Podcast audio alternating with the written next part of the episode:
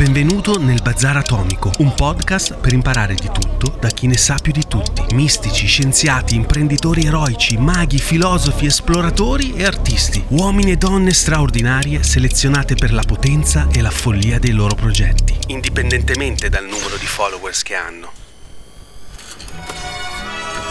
Io sono Davide Francesco Sada, sono l'autore del bestseller La felicità fa i soldi e dal 2010 dirigo l'Accademia di formazione finanziaria Money Surfers. La mia vita è sempre sembrata un bazar. Ho provato di tutto. Sono stato un wannabe rockstar, un giornalista, un regista e persino un rampante marketing manager. E nonostante mi sia sempre impegnato a fondo, i risultati che ottenevo erano sempre scarsissimi. Caduto in depressione, iniziai a divorare libri di self-help, un sacco di fuffa. Ma poi poi un giorno in uno di questi lessi una frase di Jim Rohn, frase che cambiò la mia vita per sempre. Non siamo altro che la media delle 5 persone che frequentiamo più spesso. Fu come un'esplosione atomica. Nella mia vita non accadeva nulla perché per un mix di superbia e paura di uscire dalla mia comfort zone sociale tendevo a fare tutto da solo o con le persone che conoscevo già. Quando mi sono imposto di incontrare e collaborare con uomini e donne straordinarie che non conoscevo ancora, anche la mia vita è diventata altrettanto straordinaria. Per questo ho creato il Bazar Atomico, un pretesto per poter continuare a conoscere persone sempre più ispiranti e grazie alla tecnologia condividere i loro insegnamenti con il resto del mondo. Buone deflagrazioni.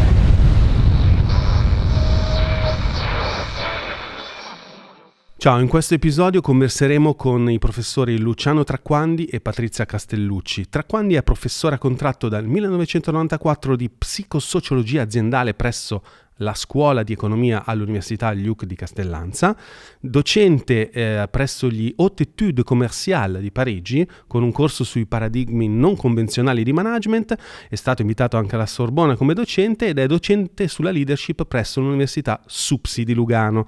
Patrizia Castellucci invece è psicologa e psicoterapeuta, è docente di psicosociologia aziendale alla LUC Università Cattaneo dove ha insegnato al master in direzione del personale. È anche docente presso l'Università SUPSI Tupsi di Lugano. Oltre che insegnare però, Luciano e Patrizia hanno svolto delicate consulenze presso aziende di livello internazionale come Diesel, L'Oreal, McDonald's, Microsoft, Fiat, Leroy Merlin e tante altre.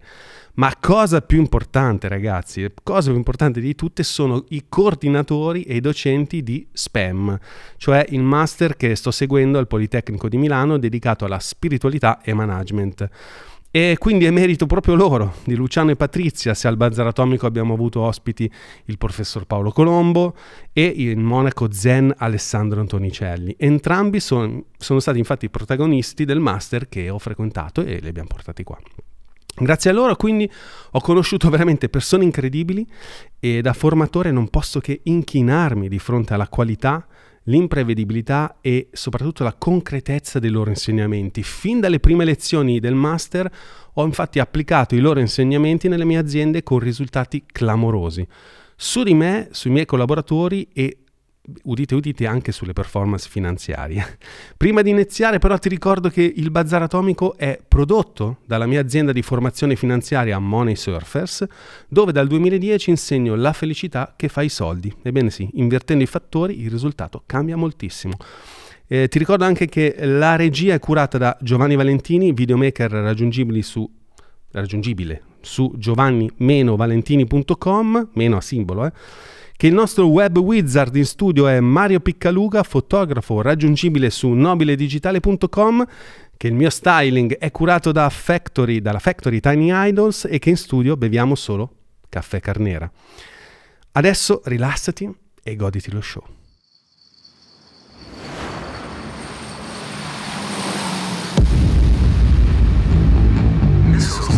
Il bazar atomico. Luciano, Patrizia, grazie. Una frase fra tutte quelle che ho sentito al master mi rimbomba nella testa quasi tutti i giorni e quasi come un mantra me la ricordo quando varco la porta del mio ufficio. Le cose che contano veramente non si possono contare. E questo forse è l'insegnamento più grosso che ho avuto dal vostro corso, per il quale vi ringrazio ufficialmente anche dai microfoni di questo podcast. Ma eh, questa cosa come si fa a spiegare a... Mm, delegato che poi vi, vi, dà il budget per gestire le risorse umane. Cioè, co, co, qual è il trucco che avete usato ecco, in questi anni per far passare le cose, diciamo, lucidamente folli che portate avanti nei vostri percorsi? Qual è il trucco che usate? Non dite che fate tamburo sciamanico, cioè non lo dite all'inizio, quelle cose lì, no? si, si scopre dopo, vero? No, partiamo con una frase molto più razionale, le cose che si servono, che servono non si possono imparare. Mm. Infatti, tra l'altro, ehm, nel vostro corso, quando mi sono iscritto nella brochure del, del corso, l'ho riletta in questi giorni, no? Perché per prepararmi mm-hmm. la puntata. E mi è interessato anche un passaggio in cui voi dite non, non andiamo a divulgare delle tecniche per aumentare le performance, ma solo per avere delle riflessioni, per riflettere insieme. Perché questa frase così, così poco marchettara? Perché se pensi alle performance loro scappano, ti eludono. E quando non ci pensi che sono loro che ti cercano. È un po' come qualcuno disse, era un CEO, quindi persona insospettabile, disse se pensiamo ai risultati, il risultato diventa difficile e invitava i suoi top manager a non focalizzarsi sui risultati, ma sulle persone. E aggiungeva per tranquillizzare i suoi manager un po' sconvolti da questa frase, i risultati vengono. Non si fanno. Si può dire chi fu questo, no? Manager CEO. Si può Ma dire. sì, si può dire tranquillamente, era Vincent Gentil che era amministratore delegato di Leroy Merlin in Italia ai tempi e poi diventò sempre amministratore delegato di Leroy Merlin in Russia. Che noi abbiamo conosciuto. Che voi avete conosciuto perché ha fatto parte del nostro corpo docente di SPEM. Sì, eh, la sua case history è interessante. Voi vi siete occupati della fusione? Sì, dell'acquisizione di Castorama da parte di Leroy Merlin dove effettivamente, proprio perché era una persona illuminata, ci chiese, prima di mettere insieme le due realtà, di studiarle, di studiarne l'anima per capire come fosse possibile metterle insieme in una maniera ottimale per le persone. E in quel caso quali sono stati gli strumenti che avete utilizzato? Perché poi sembra che sia andata bene. La... Sì, Beh, innanzitutto il corpo, nel senso che eh, non si studiano queste cose, si vivono. Cioè, innanzitutto eh, la condivisione quasi immersiva di momenti della loro vita. Poi è chiaro che degli strumenti a monte ti permettono di codificare, razionalizzare, esprimere in un modo coerente, comprensibile, trasmissibile a qualunque interlocutore, ma eh, sono realtà che cogli vivendole. Quindi ascoltando più che ah, parlando. Assolutamente sì, essenzialmente quello che abbiamo fatto è stato quello di ascoltarli, chiaro, ponendo loro no, delle questioni molto aperte, molto, eh, diciamo, anche alle volte un po' ambigue, no? proprio per far uscire eh, quello che doveva uscire. Okay? Questo sia a livello individuale che a livello di gruppo. C'è un sistema che usiamo molto, per esempio quello dei focus group, no? dove eh, si lanciano degli stimoli e si osservano le persone che lavorano sugli stimoli che abbiamo lanciato e nell'osservazione si ricavano tutta una serie di informazioni che sono anche ben più importanti dei risultati, eh, diciamo, delle riflessioni a livello così eh, più razionale che le persone portano, perché dopo un po' uno si rivela esattamente per quello che è. E quindi questo ci dice molto di quelle che sono le mm. dinamiche di gruppo e quelli che sono, diciamo, gli elementi portanti di una cultura d'azienda. Ma in quel caso, in quella collaborazione, che tipo di risultati dovevate portare a casa? Così ti faccio una domanda tra bocchetto. Perché... La richiesta del nostro committente fu qualcosa che suonava come una visione distorta di noi stessi, mm. cioè che vede un esterno eh, che non coglierebbe un interno perché coglierebbe già, è già qualche modo programmato, ma che permette una riflessione importante. E che dove l'aspetto della diagnosi, cioè come le cose sono viste da noi, non come sono in sé ontologicamente, ma come vengono viste da due persone, qua c'è il gioco dei due che è fondamentale.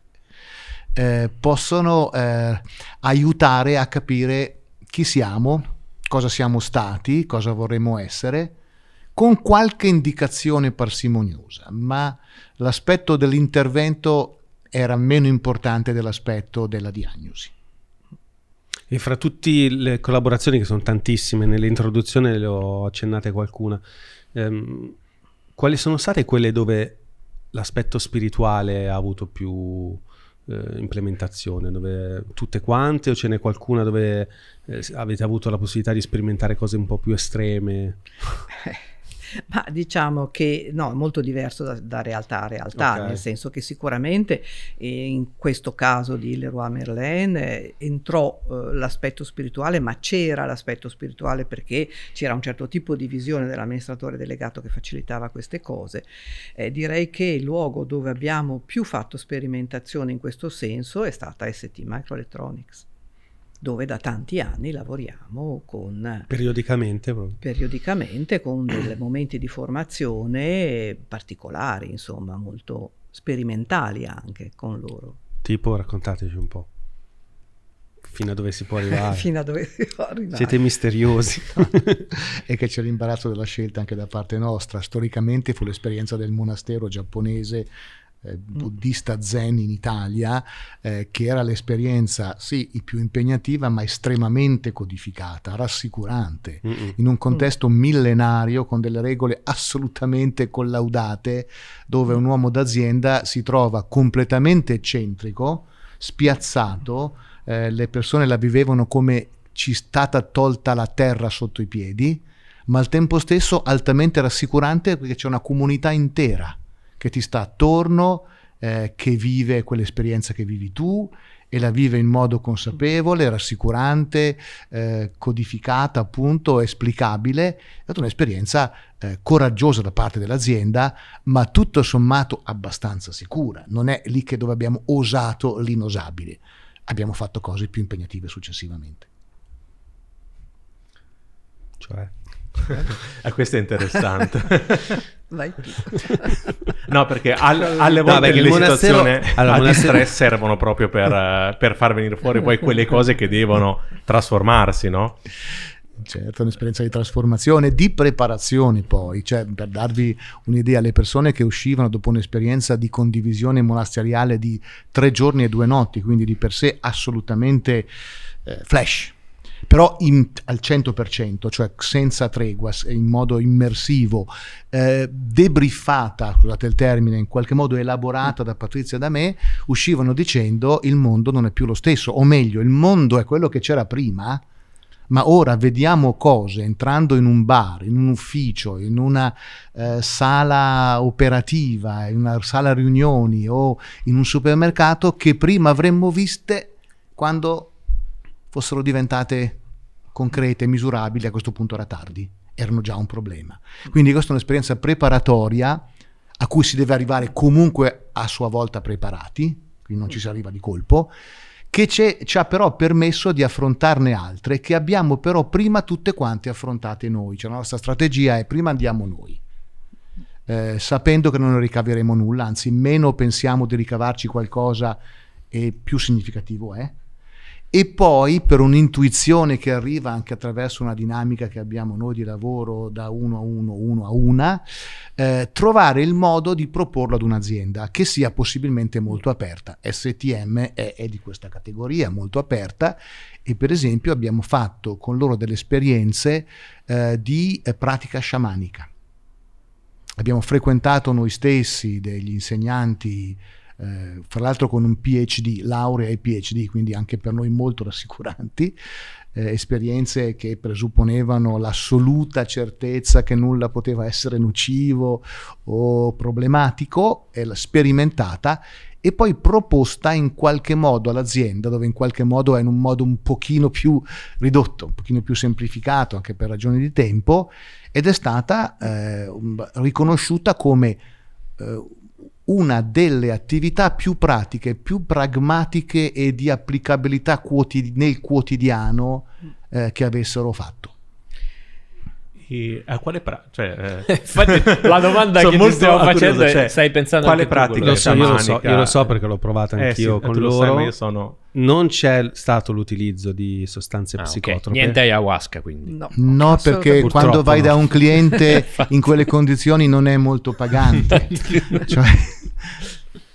eh, no, però con l'utilizzo del tamburo. Ah, certo. Questa cosa del tamburo è pazzesca. E io vi ho raccontato, forse, boh, non so, e che io ho avuto, ah sì, ve l'ho raccontato in uno dei nostri momenti di condivisione, che sono tantissimi durante mm. il master che io ho avuto appunto un'esperienza con una sciamana mm, gattara di, di, Bruxelles, bellissima, e anche lei mi ha portato in uno stato eh, alterato di coscienza senza, senza l'utilizzo di nessuna sostanza, solo con l'utilizzo del tamburo.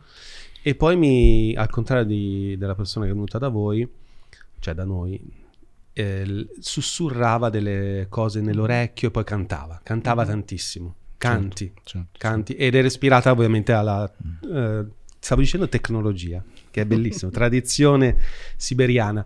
Il, ma la cosa che interessante del, del tamburo che ho vissuto in prima persona al master, che probabilmente sarà più o meno la stessa che avete portato anche in questa azienda, è eh, quella cosa che hai detto tu, Luciano, quando tu la utilizzi anche come eh, strumento tascabile quasi per eh, risolvere alcuni nodi interiori. Quindi adesso detta così sembra che vai in giro col tamburo per, su, su, sì. sulla metropolitana, però cioè che comunque è una non dico quotidiana, però è una pratica che è ricorrente nella tua vita. Cioè che funzione ha? Che...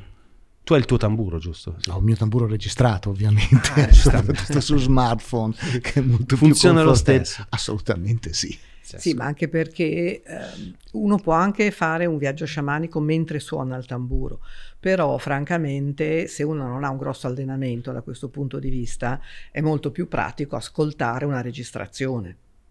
Eh perché, sì, perché, forse... E perché c'è il eh, certo. movimento, certo. no? Per mm-hmm. cui sì, si può fare, gli sciamani lo fanno, ma ecco, sicuramente richiede... E poi non si può fare in tutte le situazioni, nel senso che beh, si produce rumore, mm. per cui non è che uno in ufficio mi metto lì a suonare il tamburo, no, non sarebbe fattibile, mentre una cuffia e un eh, suono registrato non dà problemi. C'è proprio una uh, produzione di onde cerebrali differenti no? in quello stato? Sì. È un fenomeno neurofisiologico che almeno è stato studiato anche neurofisiologicamente, secondo me con qualche dubbio eh, rispetto a abbiamo capito tutto probabilmente c'è una dimensione che eccede, ma la scienza ti aiuta alla grande. Ecco, alcuni colleghi nostri dell'Università di Atlanta l'hanno fatto questo e hanno anche pubblicato.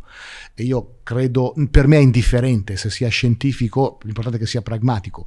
L'uso che ne faccio io è un uso molto semplice del tipo eh, il viaggio sciamanico fatto con le cuffiette in un posto tranquillo per avere scenari, in qualche modo per testare gli scenari se capitasse questo, quali sarebbero le conseguenze, le implicazioni, le eventualità? Se invece capitasse quest'altro, poi decido io in condizioni di coscienza assolutamente ordinaria, da ingegnere quale sono, che fa i suoi conti, i suoi ritorni e le sue razionalità ingegneristiche, però in presenza di uno scenario che è un po' più vasto. Cioè, quindi con il tamburo nelle orecchie, cioè tu ti poni appunto delle, delle domande, cioè c'è tutto un, anche un, un Questo dialogo. è il punto chiave. Okay. E nel corso ne hanno parlato chiaramente. Certo, c'è una sorta, come dire, di intento che uno si dà per semplificarsi anche le cose, per non andare in giro, ma in giro non si va perché proprio nella pratica sciamanica c'è questo concetto che eh, devi tornare eh, e entro certi tempi eh, è finita, cioè chiude ogni viaggio. La durata media di... Ma è molto variabile da persona a persona, c'è cioè che più, richiede tempi più lunghi e da altri tempi più brevi, cioè può essere da pochissimi minuti a una ventina di minuti. Perché io, ecco, allora, voi sapete che io faccio meditazione, ma io penso che l'80% delle decisioni che mi hanno cambiato la vita non è che sono arrivate come un'illuminazione. Questo è interessante. Eh, io però tanti doni li ho ricevuti, li, li, li, reputo dei doni, delle intuizioni che magari all'inizio sembrano delle stupidate. Non so se capita anche a voi. Cioè in quello stato intermedio tra il sonno e la veglia, misterioso, arrivano tanti significati e significanti. Io direi che un 60-70% delle cose che mi sembrano una figata quando faccio meditazione, poi quando torno nel mondo reale dico vabbè dai. Però poi c'è sempre una roba che poi ritorna e ritorna e ritorna e ritorna, che poi la voglio sperimentare nel mondo della veglia e se poi ci credo e ho fede a quell'idea originaria cambia completamente la vita. È come se ci fosse proprio un giardino mm pieno di alberi con tanti frutti che ogni tanto eh, bisogna andare a visitare, no? Sì. Beh, diciamo che può essere un di per sé una tecnica che aiuta a sviluppare eh, una sorta di creatività che attinge alle nostre componenti inconsce, individuali e collettive probabilmente anche perché questo, no, questo stato di coscienza non ordinario, come viene chiamato, no? dà accesso a, ad altre possibilità, eh, perché in qualche misura si mette da parte la mente razionale, no? che ha un certo tipo di sistema logico di ragionamento, eccetera, che è utilissimo in alcuni momenti, che può essere frenante invece in altri momenti. Sì, eh, mi viene da dire che con queste tecniche si crea silenzio e spazio e quindi si fanno poi entrare quelle cose che sono già lì, quasi come una sorta di gravità, no? È così. Eh... Sì. L'altro giorno guardavo un podcast americano e c'è questo Rick Rubin, che è questo produttore discografico famosissimo che ha fatto un sacco di successi, ha scritto un libro recentemente sulla sua tecnica creativa e lui e anche David Lynch, il regista che poi è stato, eh, diciamo, eh, divulgatore della meditazione trascendentale, che è quella che pratico io, tutti e due dicono un po' la stessa cosa forse nel caso di, di Rick Rubin, che l'altro giorno l'ha detta ancora più evidente, del tipo, le idee non sono arrivate a te, ma sono già collocate in uno spazio intermedio tra il nostro stato di veglia e chissà quale altro stato. C'è chi se le va a prendere e chi no, ma non è... cioè, possiamo... Mm. Ehm, eh, prendere anche la stessa idea, però mm-hmm. in, te- in, momenti diversi. Non so come dire. Lui fa, ti capita anche che magari tu hai avuto un'idea, magari uno di fianco a, o magari dall'altra parte del mondo ha avuto la tua stessa idea, però lui l'ha poi messa in pratica con persistenza e tu no. E mo, ehm, epoche e, e, momenti e spazio-tempo hanno delle idee che in qualche modo devono accadere, delle, delle cose che devono succedere e poi chi è più scaltro, più smart, direi, si direbbe, e sa andarle a prendere prima degli altri. Io non so per dire, anche l'idea del podcast, cioè questa mm. roba qui che facciamo noi adesso, noi quant'è? Tre anni che la facciamo, due anni e mezzo. Noi già la volevamo fare qualche anno prima, però adesso è diventata una moda. Adesso mm-hmm. tutte le persone che lavorano nel web, tutti devono avere il podcast. È venuto qua settimana scorsa il, eh, il, trio che gestisce il milanese imbruttito, non so se avete presente, è un account social mm. satirico, no? E, um, e praticamente, cosa che volevo dire? ho perso il discorso. Cioè, nel senso no, che... Essere, come dire, anche proprio... Quanto, ah, eh. quanto, conta la relazione, no? Nell'essere proprio in quel posto, in quel momento. Esatto. E quindi, cioè, entrare in contatto con quell'idea eh, quando è il tuo tempo, quando è il tuo... Esatto, no, anche loro volevano, anche loro sono arrivati e hanno detto anche noi vogliamo fare un podcast, cioè è il momento di fare il mhm. podcast. Mm-hmm. Io sono convinto che se so che a voi non piace promuovere certe tecniche per le performance e questo lo approfondiamo ancora perché a me interessa tantissimo perché invece io faccio proprio l'opposto in automatico. L'ho fatto per tanti anni, cioè dicevo, caspita, tutti questi eh, benefici che ho grazie al mio percorso spirituale vorrei che più persone possibili le avessero e io credo che il modo migliore per arrappare le persone, scusate, sia fargli capire i benefici che puoi avere.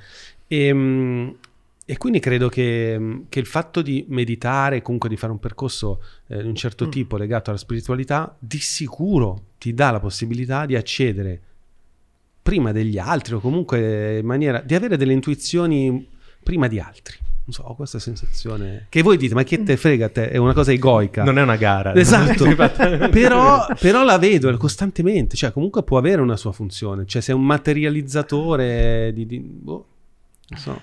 Ma sai, secondo me ha una sua funzione mm. sicuramente, mm. però è una conseguenza.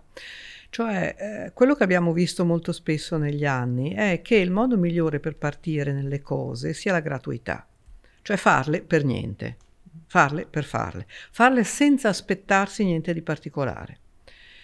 Eh, a quel punto le cose accadono, poi dopo si scopre che guarda caso quella roba lì però era utile per questo, mi è servita per quell'altro, eccetera.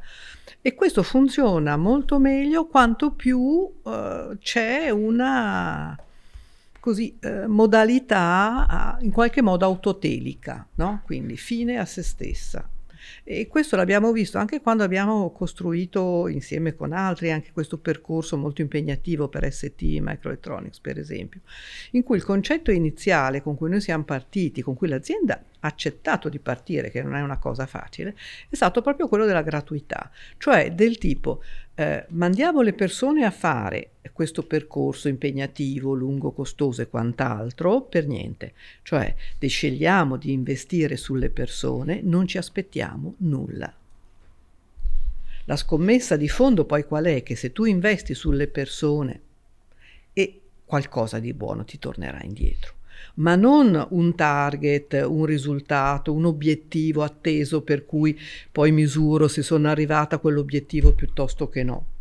Ed è la cosa che ha funzionato meglio di tutti. Però vi conosceva, cioè c'è un tema di autorevolezza. Uh, sì. sì. Sì, è vero, ma con alcuni interessanti controesempi di persone che non avevano mai avuto contatto con noi, che semplicemente navigando sui siti del Politecnico dintorni ha trovato spiritualità e management e ci ha chiesto a Patrizia e me di fare una versione ad hoc per loro, molto più ridotta, dove eh, la prima lezione introduttiva che ha chiesto a me al suo top management di circa 27 persone eh, sul tema del lavorare senza scopo un'azienda altamente tecnologica dove la Tutti cultura media e il mestiere medio è l'ingegnere, ma l'ingegnere cose grosse, cose che si toccano molto, molto meccaniche, quindi abituati a fare qualcosa finalizzato a, con uno scopo ben preciso, e il loro capo supremo eh, ha chiesto parliamo di lavorare senza scopo, che per un mestiere delegato è una frase impegnativa. Wow. E guarda, siete seduti in un tavolo che mh, mm, rappresenta proprio quello che state dicendo, nel senso che noi è, il terzo anno che facciamo questa cosa, mh, mm, l'abbiamo iniziata non sapendo quanto sarebbe andata avanti. Ogni puntata penso che possa essere l'ultima, perché lo sforzo è veramente tanto, sia economico, sia di lavoro, eccetera. Ma ehm, si sono aperte delle porte grazie a questo podcast nella mia vita, nella vita di tutti, ehm, misteriosamente potenti e incredibili proprio perché dietro c'era un connotato di gratuità. E, ehm, e, però ecco, qual è il, il modo per aiutare le persone ad avere fiducia in questo approccio? Perché richiede tanta una serie di doti importanti, la, fi- la, la, fiducia in se stessi, la fede, in, la fede punto. Okay. Cioè come si fa a strutturarsi per permettersi di fare cose gratuite sperando che portino dei doni? O... Beh, la nostra tecnica è abbastanza semplicistica e io faccio mezzo passo. Chi fa l'altro mezzo passo eh, ha già deciso, eh, ha già in qualche modo buttato il cuore oltre l'ostacolo, ha già risolto il problema, cosa mai dovrei fare io per convincere te a fare un mezzo passo che hai già fatto. Eh, quindi è, eh, se vuoi, limitarsi a una forma anche abbastanza sottile, poco persuasiva e sicuramente non corredata di tutte le giustificazioni logiche di quello che si fa. Abbiamo un caso curioso che ci capitò quando eravamo all'inizio del nostro lavoro di, di consulenti, no? che cominciamo a fare a tarda età senza esperienza, lei venendo dall'ospedale, io venendo dall'azienda. Eh, un'azienda eh, ci disse, ma abbiamo un corso vabbè dai diamolo a voi, tanto probabilmente non è un corso, non sappiamo neanche se lo porteremo avanti. Eh, ma il titolo, bah, ci stiamo pensando, no?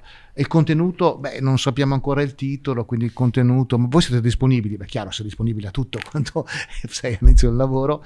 E gli dettero un titolo, eh, mi ricordo ancora le due parole, Relationship and Negotiation, un corso in italiano, due parole che apparentemente sono che so, il sale, il pepe, che senso hanno, o di una banalità, di una contraddittorietà intrinseca, di nessuna coerenza, e il contenuto era to, eh, TBD, to be defined, ed è rimasto sempre TBD.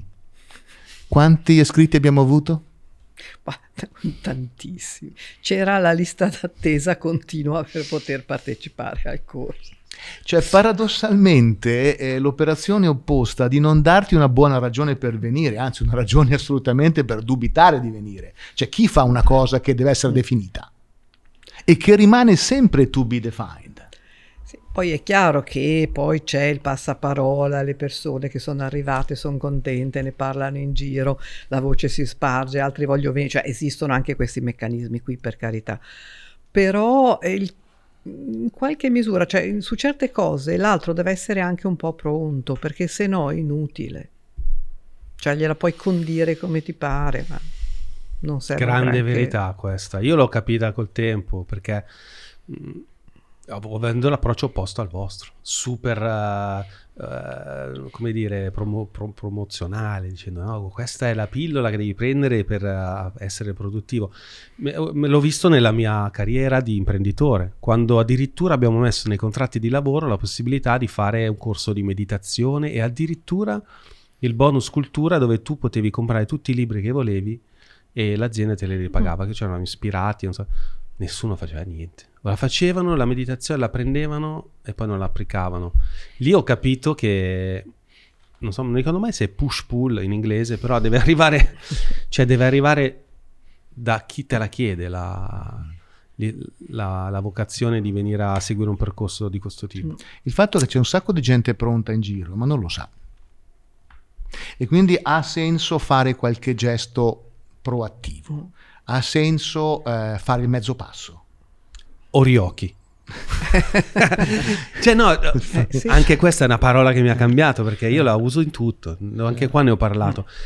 Anche questo è un oriochi, no? Cioè è dire guarda che io non, non, dico, non dico di più, ma c'è questa roba qui che potrebbe avere delle però non, senza esagerare ecco, senza esagerare Oriochi spieghiamo magari magari tu lo sai spiegare meglio di me. Ma è una parola che un mio studente giapponese me l'ha pronunciata dicendo oh Oriochi era molto più vigorosa e violenta di così, ma non oso esserlo. Però questo però vi C'è dà... il compressore, eh, quindi non ti preoccupare. C'è proprio, c'è proprio dietro una, un, il corpo, cioè è una parola che tocca il corpo anche se non sai nemmeno cosa voglia dire. Poi alcuni giapponesi non sanno cosa voglia dire orioki. Io ho spiegato a ingegneri giapponesi il giapponese e loro hanno detto non lo sapevamo. Mi hanno offerto una bottiglia di sake livello 4. Il sake ha 4 livelli, livello 5 è l'imperatore, livello 1 è supermercato, livello 4 mi sono detto, eh, essendo astemio l'ho passata a mio figlio che l'ha bevuto con gli amici, era un ottimo sake, mio figlio è esperto di Giappone, però il concetto di fondo è che nemmeno loro sapevano cosa volesse dire. E al di là della pronuncia di questa parola, che fra l'altro un giapponese legge, pronuncia ma non sa interpretare un giapponese, sì, la maggior parte dei giapponesi non sanno nemmeno interpretarla, ma sanno pronunciarla e per loro basta. Cioè una volta che io so pronunciarla con i miei amici, che io sappia il significato o no, è meno rilevante. Poi se arriva un italiano che me lo spiega, ravano tutta la notte su internet dopo aver detto it does not exist in pubblico, cioè mi sono sentito dire all'università dai miei studenti giapponesi it does not exist cioè umiliato davanti alla classe. Il giorno dopo ha detto abbiamo fatto una ricerca questa notte, esiste veramente. E vuol dire questo, questa è la semantica, quanto basta. Il latino quam sufficit, bella lingua. Il QB delle medicine, quanto ce n'è, quanto basta. Eh, un amico mi raccontava che la Rolls Royce, i primi tempi che faceva le auto, che costavano, costano una fortuna, eh, spesso il cliente chiedeva ma quanti cavalli ha questa macchina che sto per comprare? E loro rispondevano enough. Cioè non te lo dicevano. Cioè ma l'oriocchi è questo devi capire tu quanto basta non ti viene detto da una misura algoritmica, da una valutazione di meriti, da esperienze, eh, da analisi logiche, cioè è il corpo che sente che a questo punto devo andare via da questa riunione e a questo punto devo invece essere presente.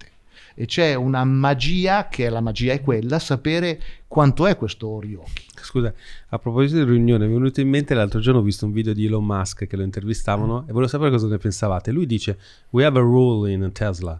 Eh, se tu sei in una riunione, non hai niente da dire e non pensi che non stiano parlando di cose che ti possono interessare, ti puoi alzare e andare via. Cosa ne pensate? a me ha fatto ridere sta cosa. A un certo punto buonasera, arrivederci. Beh, che se sei il padrone te lo puoi anche esatto. permettere. Esatto. Se sei un collaboratore non è detto che non la cosa massimo, sia molto funzionale. Beh, insomma, è un personaggio particolare. Mm. Cioè, mm, da un punto di vista psicologico preferisco non esprimermi. È entrato in Twitter con un lavandino, hai visto? No, no perché Sync c'è un gioco di parole. Sai che oggi ufficialmente ha, è diventato l'amministratore delegato di Twitter, ha licenziato 8 4, 5, 6, compreso l'amministratore delegato.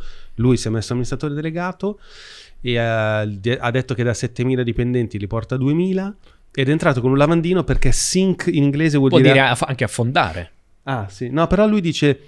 Ci, boh, non lo so, c'è un gioco di parole, c'è una foto, ecco. un meme che gira, lui riesce sempre... Vedi, anche questo è interessante tra l'altro, il fatto che lui si faccia riprendere, vedi, che entra con un lavandino in Twitter, cioè lui queste cose visive cioè, questo è l'ingresso dell'amministratore delegato nell'azienda, bah, forse uno dei social media più tech più importanti. Poteva essere mondo. un sanitario peggiore, eh. Infatti.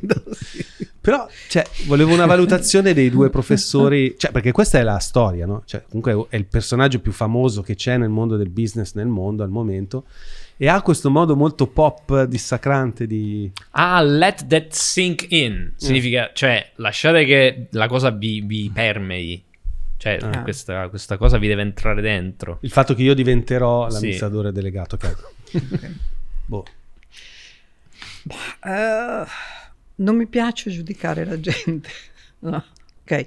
Eh, sicuramente è una persona che ha delle genialità. No, uh, da un punto di vista relazionale, beh, insomma, ci sono, possono esserci altri stili che mi piacciono di più. Mettiamola così. Preferisco non andare oltre da un punto di vista teologico o spirituale potremmo dire noi, sta cercando in modo un po' maldestro di creare miti. E il tentativo di creare miti di per sé è destinato a fallire, perché il mito si crea da sé, quando non vuoi crearlo. Il tentativo di progettarselo a tavolino, eh, restare memorabile. Ma in realtà il fatto è che lui era già un mito, cioè adesso può solo peggiorare la sua situazione con quello che fa, secondo me. Beh, però è interessante quello, quello che dice il professor eh, Luciano, è che si vede tanto questo sforzo. Hai capito quello che dice? Cioè che non è Oriochi per collegarsi. Sì, sì, infatti, allora, esatto. Cioè, bastava, è... bastava, prima. Cioè. Esatto. non è autotelico. Esatto. Cioè, c'è uno eh, scopo... Autotelico cosa significa? Faccio finta di non saperlo, ma Beh, io ho fatto il corso. Noi so. profondi grecisti, cioè non ho studiato il greco, però a parte alfa, beta, gamma, quando fai ingegneria lo impari subito, ma eh, incontrammo il greco, purtroppo non puoi evitartelo, quando ci iscrivemmo a teologia ehm, dove inesorabilmente il greco è una lingua di una certa funzionalità e viene da telos, che è scopo, eh, l'autotelico ha lo scopo in sé, cioè non intende raggiungere altro che se stesso. Quindi là porto il cliente al bar non perché così facciamo amicizia, mi firma l'ordine, ma per andare al bar. Se poi firma l'ordine, tant mieux, direbbero i francesi. Eh sì, no, appunto, sì, ho capito. La, il tema è quello, cioè lui... Cioè, nella, mi viene in mente sempre una, un'immagine che vedo di lui, che non so se ti ricordi, quando è andato in una specie di presentazione cinematografica, sai, queste prime super pazzesche, o uno show televisivo americano, che lui si è messo davanti ai fotografi e ha fatto mille facce diverse così. Perché poi quelle sono diventate... Così, eh. Cioè, se arriva l'uomo più ricco del mondo, è presente tutta la schiera di fotografi e lui ha fatto così. Adesso purtroppo non si vede per chi non è su YouTube, però sto facendo delle facce con delle espressioni tutte diverse di fronte, di fronte ai fotografi. Ho visto quell'immagine e ho detto, ok, abbiamo i meme per i prossimi due anni. Infatti, poi su, su Instagram, su, su TikTok, su, su, Twitter ci sono tutte le foto di lui che ha tutte le espressioni. È incredibile. Cioè, infatti, adesso ha comprato il social. Cioè, è una perfetta sintesi. Cioè. Sì, infatti io sarei oh. con Patrizia che giudicare gli altri da una mm. faccia che si vede è forse un tentativo rassicurante, ma è un esercizio che, che ti fa perdere la, complete, la, la, la complessità mm. della persona. Cioè il lato d'ombra di quest'uomo sicuramente ha dei lati solari, li vediamo, dei risultati, non sarebbero possibili senza quelli. Lui fa delle interviste ad appassionati di astronautica che sono commoventi, perché vedi che ha una, una passione infinita per quello che fa, proprio una cosa disumana. Quindi è una personalità complessa, sì. sicuramente. Esatto, cioè, no? ecco, poi non, non sapeva in effetti essere nella sua posizione, cioè uno impazzirebbe, penso, che essere nella sua posizione. Beh, anche quella di Zuckerberg, che ricordiamo sì. ieri ha perso un altro 20%, il titolo da 380 dollari adesso è sotto i 100 dollari. E anche lì è un'altra leadership. A proposito di leadership, mh, mm, vi ringrazio anche qui pubblicamente durante la puntata perché eh, le cose che ho imparato nel corso, nel master, eh, le ho applicate tanto in mm-hmm. azienda. Mm-hmm. Soprattutto la parte legata alla, um, al simbolo, al rito. Mm-hmm. In azienda. L'importanza delle cose che normalmente vengono reputate come non importanti, anzi la crucialità. Mm-hmm. Eh, richiede ovviamente un forte senso di presenza e di analisi di quelle cose che normalmente le persone non vedono, che stanno è presente quando guardi e c'è una parte fuori fuoco e una parte a fuoco, l'occhio umano, no? Ecco, riuscire a mantenere l'attenzione sulla parte non a fuoco della mia vista quando sono in ufficio mi ha fatto la differenza. Non so come dire, ho ricollocato la gerarchia dell'importanza delle cose all'interno dell'azienda, i parcheggi. Cioè uno dice, soprattutto io che provengo da io ho un'azienda che mi sono fatto da solo, siamo una 20-25 persone tra collaboratori e tutto. Ho lavorato in azienda, sì, in grosse aziende, ho lavorato alla 3, quella dei cellulari, mm-hmm. dove ecco un po' sì qualcosa lì è arrivato, cioè la, capire che se fai uno scatto di carriera, se è un quadro c'hai tot di benefit, se sei dirigente ti cambia la sedia, ti cambia il tavolo, quelle robe lì diciamo che per amore del dissacrante le ho sempre viste come una cosa da combattere, cioè come dire no, quella è il, è il, passato, non voglio più che accada più ancora nella mia azienda. Poi mi sono un po' ricreduto, devo dire, non proprio su, cambi- su mettere il divano di pelle umana, io non ho la poltrona di pelle umana in ufficio. Acquario con i dipendenti. esatto. Non ci si deve inginocchiare di fronte alla statua di mia mamma, che è ancora viva, quindi assolutamente. E quindi cosa dico? Dico che in realtà però... Eh, quasi per eh, un senso di uh, sicurezza. Alcune tradizioni le sento come se vengono richieste da un team, da un, da un gruppo, perché dà delle sicurezze. Cioè danno delle sicurezze, mm. alcuni codici. Certo. Siete d'accordo? Se le cancelli da una parte ti rientrano da un'altra parte. Cioè cancelli il rito e nascono altri riti. Cioè, quindi questo qui dà anche valore alla tradizione, a certe a tradizioni che è bene mantenere non per rimanere fermi, ma proprio per avere questo radicamento eh, in qualcosa che altrimenti... Il binomio tradizione e innovazione non può essere separato nei suoi termini che rimangono senza mai potersi fondere, anzi essendo antitetici, in qualche modo l'uno contraddice l'altro, ma non vedi meccanismi di di nuovo, di creativo, se non dove c'è una presenza tradizionale che possono essere i riti, riti secolari, riti religiosi, riti sociali, di natura, li hanno studiati tutti, ci hanno scritto tutto su queste cose, noi non stiamo inventando niente. A cose anche apparentemente banali, cioè del tipo... Eh, Tipo io quando entro in ufficio faccio sempre un movimento di un certo tipo, vado a salutare le persone, faccio un giro, che non è un giro, è un giro proprio mi piace salutare tutti. Se non lo faccio quel giorno lì, secondo me, delle emozioni, delle energie diverse ci sono in ufficio. E, e quando ho iniziato a fare il vostro, il vostro, master, ho iniziato a dare attenzione a queste... È un rituale quello, non so, oh, siete d'accordo? Assolutamente sì. Cioè. Sì, sì, è un rituale. Quello su cui noi lavoriamo tanto sul corso è quello di un processo di presa di consapevolezza. No? Cioè ti do una serie di chiavi di lettura, poi scegli cosa ne vuoi fare, cosa vuoi applicare o non applicare, ma l'importante è avere un livello di comprensione della realtà più completo, non so come dire, cioè che ti permette appunto di cogliere alcune sfaccettature, alcuni aspetti che se non hai quel livello di comprensione ti sfuggono semplicemente, non ti dicono nulla, no? ma sono fondamentali. Eh, e quindi sono proprio quegli elementi sottili no? che parlano con voce sottile, che non urlano, quindi non, non si notano se non si fa attenzione e se non si ha una chiave di lettura che ti permette di vederli.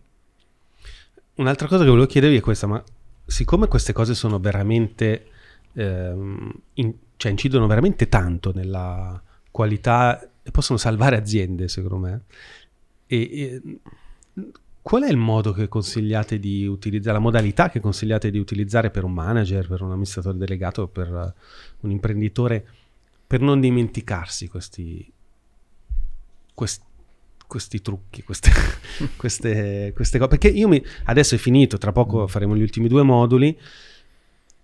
Mi sto già preoccupando di, non, cioè di rimanere sempre in quella frequenza, cioè di non dimenticarmi che l'azienda ha dei rituali, ha dei simboli, che ha una cifra, che è nata in una maniera e non può tradire certi valore è una parola che non, non, è mm. stata tanto utilizzata nel corso poi mi spiegherete perché invece va molto di moda valore cioè tutti devono avere va la... troppo di moda però ecco non so come dire più che valore è proprio una, un DNA un imprinting qualcosa che o se, se pensi che non, tu non lo debba più utilizzare devi cambiare azienda cioè ne fondi una nuova quell'azienda è così chi entra lì dentro eh, si, noi ci chiamiamo money surfers. Mi ricordo anche, ho fatto anche una riunione con un'agenzia grafica, no? Che dovevamo fare delle foto. Mi fa, ma perché siete pieni di foto in giacca e cravatta? Voi siete money surfers. Cioè, voi siete nati e tutte le vostre storytelling, eh, tu che fai surf, perché state in giacca? E quelle piccole cose che comunque si devono mantenere.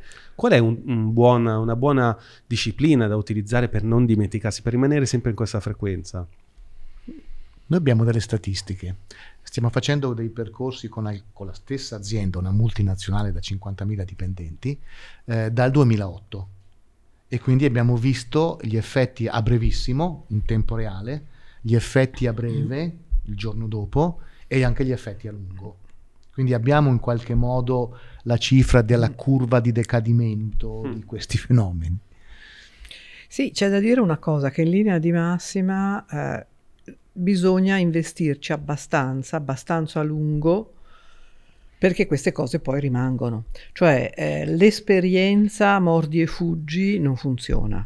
No, eh, ci vuole un po' di costanza, ci vuole un percorso, cioè quello che abbiamo visto che funziona è un percorso che deve essere abbastanza consistente, distribuito nel tempo e a quel punto lì poi le cose rimangono perché noi troviamo oggi persone che hanno fatto il percorso con noi eh, nel 2007-2008 che ce l'hanno ancora presente no? e si vede che c'è una differenza no? tra chi ha fatto un certo percorso, chi non l'ha fatto, eccetera. Si nota. Sono cose che poi restano, restano più sotto traccia, cioè nel senso che magari non, uno non è più consapevole fino in fondo, ma li ha assorbiti, per cui sono comunque suoi. E in qualche misura nel momento in cui diventano inconsci sono ancora più potenti perché quegli elementi li vedi subito, li noti, li cosi, anche se non stai lì a fare il ragionamento no? o a dirti mi devo ricordare che c'è questa cosa che è importante. No, c'è, la vedi subito, la cogli.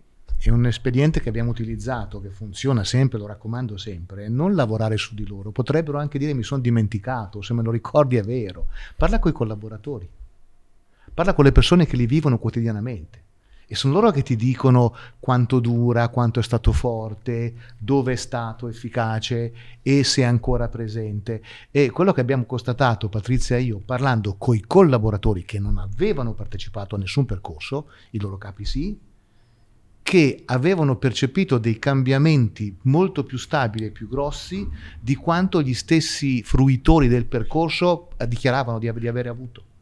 Sì, no, mi sono dimenticato, ormai è passato, secondo te, ma non secondo chi, chi lavora con te. Ti subisce sì. o ti fruisce, vediamo. Beh, quello che diceva mm. prima Patrizia, cioè quando riesci a farli scendere a livello inconscio, non ti accorgi neanche che sei cambiato, Quindi voi lavorate un po' come dei maghi, cioè, degli ipnotisti. Cioè. Sono un ingegnere, vorrei Beh, se... fino in fondo questa... Se ci pensate è un po' come la tecnica sportiva, no? Cioè uno fa degli esercizi, dei movimenti che lì per lì magari deve trovare la coordinazione. Poi quando li integra è il fattore karate kid, no? Dai la cera sì. a togli la cera. A un certo punto viene automatico e è quella saggezza fisica in quel caso o certo. è, è comportamentale in un altro caso che è naturale, è integrata. Sì, sì, sì è l'esercizio, no? fatto sì, abbastanza sì. lungo, a quel eh. punto è una memoria che è una memoria corporea. No? Nel caso sicuramente dell'attività fisica, ma non solo nel caso dell'attività fisica, perché comunque la memoria sta in ogni cellula del nostro corpo, non è che sta nella testa e basta. Sì, non per niente in molte tradizioni eh, del passato più legate allo spirito, appunto c'era tanta attività quotidiana di eh, preghiera, meditazione, ritualità che serviva proprio, cioè non era magia rituale, serviva proprio per integrare questi movimenti, diciamo, dello spirito. Direi che non c'è nessuna magia. Eh, no, no, no, no, cioè è una magia, ma non quella abracadabra, no, no, è, è, la magia della, boh, del, della, realtà alla fine. Sì. Luciano, eh, dicendo che non c'è nessuna magia, mi è venuta in mente una cosa che ho letto sempre nella, nella diciamo, brochure, possiamo dire, del, mm-hmm. del corso, che ultimamente i neuroscienziati ritengono che la spiritualità sia biologicamente fondata.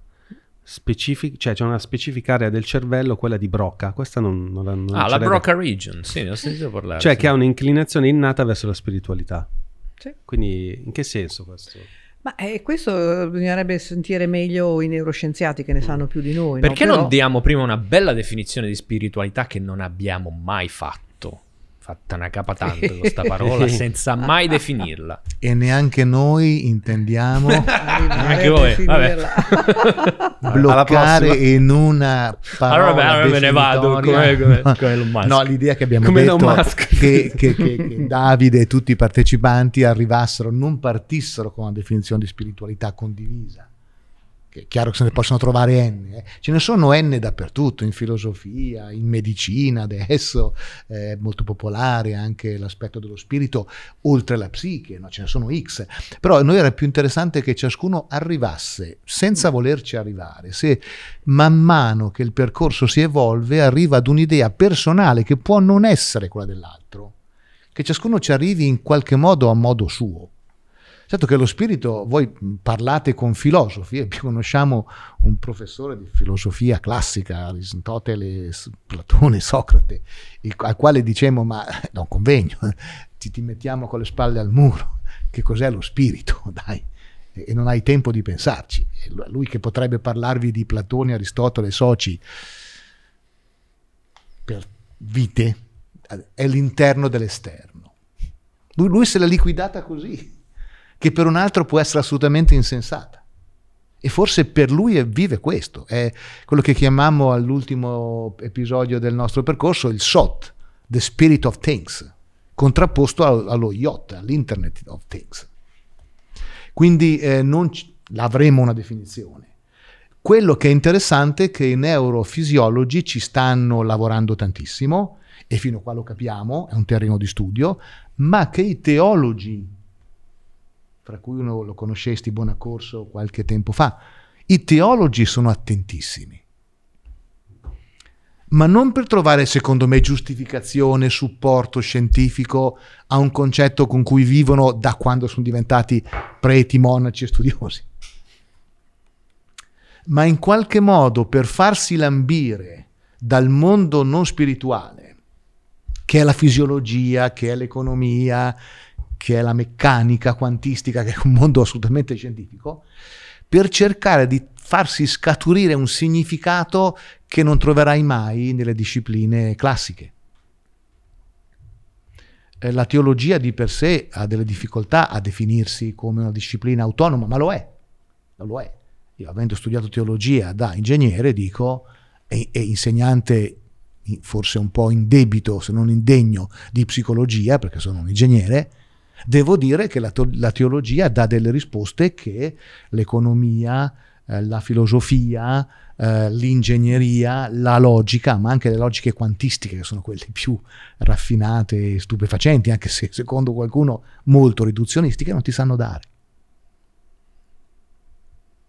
C'è una tensione a, a qualcosa che eccede la, la, logica di Broca, di Broca era francese, eh, che però è Broca che in qualche modo ti aiuta a far crescere. Questo è qualcosa che la teoria della complessità ha assolutamente codificato, il senso di emergence, che dice questo, quando hai studiato perfettamente un fenomeno ad un livello, emerge un significato che apre altri studi, ma emerge proprio perché l'ha in qualche modo neutralizzato a livello logico, e emerge un livello che è ancora più fine della logica in cui sei del logos, del cosmos in cui sei.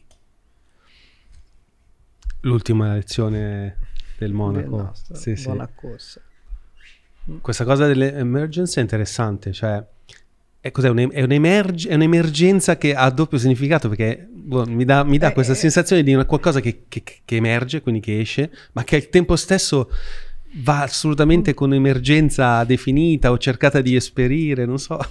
Sì, perché, vabbè, perché noi abbiamo no, molto un po' questa confusione no, nel termine emergenza, perché emergenza è una roba che è urgente, ok? No, non è urgente, è emergente nel senso che emerge.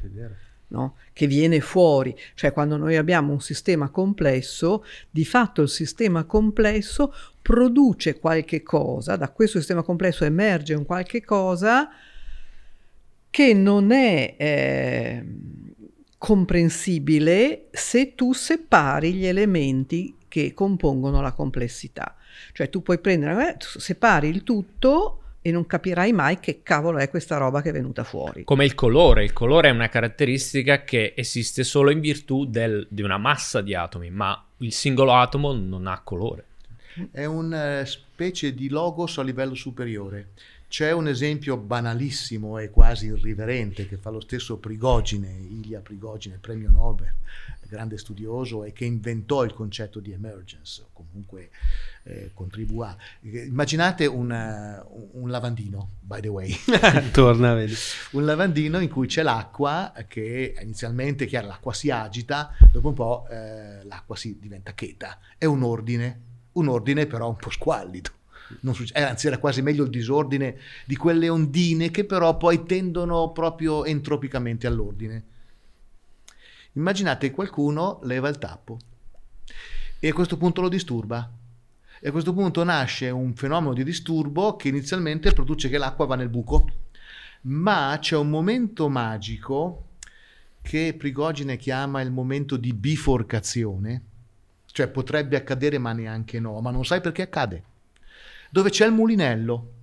E il mulinello, se volete, anche nella sua bellezza estetica, se poi l'acqua è colorata, ha tutti dei colori fantastici, parlando di colori, che è un nuovo ordine, ma di livello molto superiore, perché ho risolto l'ordine precedente. Quindi questa emergence, in questo esempio in verecondo, eh, pensiamolo con lo spirito, cioè tu a furia di studiare eh, la Bibbia da un punto di vista perfettamente filologico dove spe- spacchi il capello e non lo farai mai. E si chiama Capelli, l'insegnante di Bibbia. Poi scopri che viene fuori un significato inaspettato. E questa è una forma di emergence. Eh, no, cioè, eh, stiamo parlando da quando abbiamo iniziato, cioè proprio di questo passaggio, se, eh, secondo me molto eh, presente in questo momento storico, culturale, economico, come dire, dalla fine di una fase di pretesa di eh, oggettività, cioè di eh, definire delle regole che spiegano la realtà, ad una, cioè ad un tentativo di entrare in, una, in un paradigma nuovo di soggettività e di relatività cioè di considerare la realtà come la relazione che esiste solo in, cioè in quel momento, in quell'unione fra quel tempo, quello spazio, quelle realtà, no? Sì. E questo qui per la mente umana è difficilissimo da accettare, specialmente per il, per il passato ad cui veniamo, quello tendenzialmente positivista, no? illuminista, no? E noi siamo in questa fase qua che di profondo spaesamento, però cavoli, eh, cioè, stiamo accedendo veramente a una... Però abbiamo la fisica quantistica con la sua matematica, la sua meccanica quantistica che da ormai un secolo ci aiutano ad andare oltre l'oggettivo dicendo che il soggettivo fa l'oggettivo, è l'uomo che, che apre la porta della scatola del gatto che determina una realtà molto soggettiva, che il misuratore influenza la misura, lo sappiamo perfettamente. O che due concetti opposti possono eh. coesistere, tipo eh. la spiritualità eh. laica, come l'avete definita voi, che è bellissima anche questa. Cioè, no, beh, sì, sì, è chiaro che è un... Posso dare una mia definizione di spiritualità? Per me sì, spiritualità significa essere eh, ammirati da ciò che è molto più grande di noi. Può essere anche una montagna, certo. una sfera di 50 certo, metri, di... certo. cioè è una cosa proprio terra terra. assolutamente in medicina trovate alcuni lo stupore, quindi lo stupore, la lavorano negli ospedali che trattano con questa cosa dello stupore. Lo, lo stupore. stupore ha un effetto terapeutico o, o, magari invece purtroppo iatrogeno in alcuni casi, cioè negativo. Cioè, ma eh, ormai i medici dicono eh, le case farmaceutiche cioè, ho lessi un rapporto Glaxo sul Corriere della Sera, quindi assolutamente indubitabile. Cioè, questa molecola che vincerà, speriamo, il premio Nobel e ci farà diventare grandiosamente ricchi, è il 50% dell'effetto che ha sul paziente. L'altro effetto, lo sappiamo da una vita, si chiama effetto placebo-nocebo tanto per cui si inventano i gruppi ciechi, mezzi ciechi, tutti ciechi, tutti orbi, eh, per essere sicuri che quanto è la molecola o è quanto l'illusione di. Cioè, ormai è sdoganatissimo in medicina, in farmacia, in farmacologia il concetto di placebo e nocebo, alcuni medici dicono c'è lo spirito che è lo spirito che eccede quell'effetto placebo di quella persona che dice mi farà bene, anche se è, un, anche se è borotalco o anche se è tossico o mi farà male, e purtroppo succede, ma questo è ancora riduzionistico. Eh, medici che noi conosciamo, che lavorano in ambito ospedaliero, che non sono degli sciamani assolutamente laureati in medicina all'Università Statale di Milano, dicono c'è l'elemento dello spirito, che è qualcosa che cede quella persona. Il bazar atomico.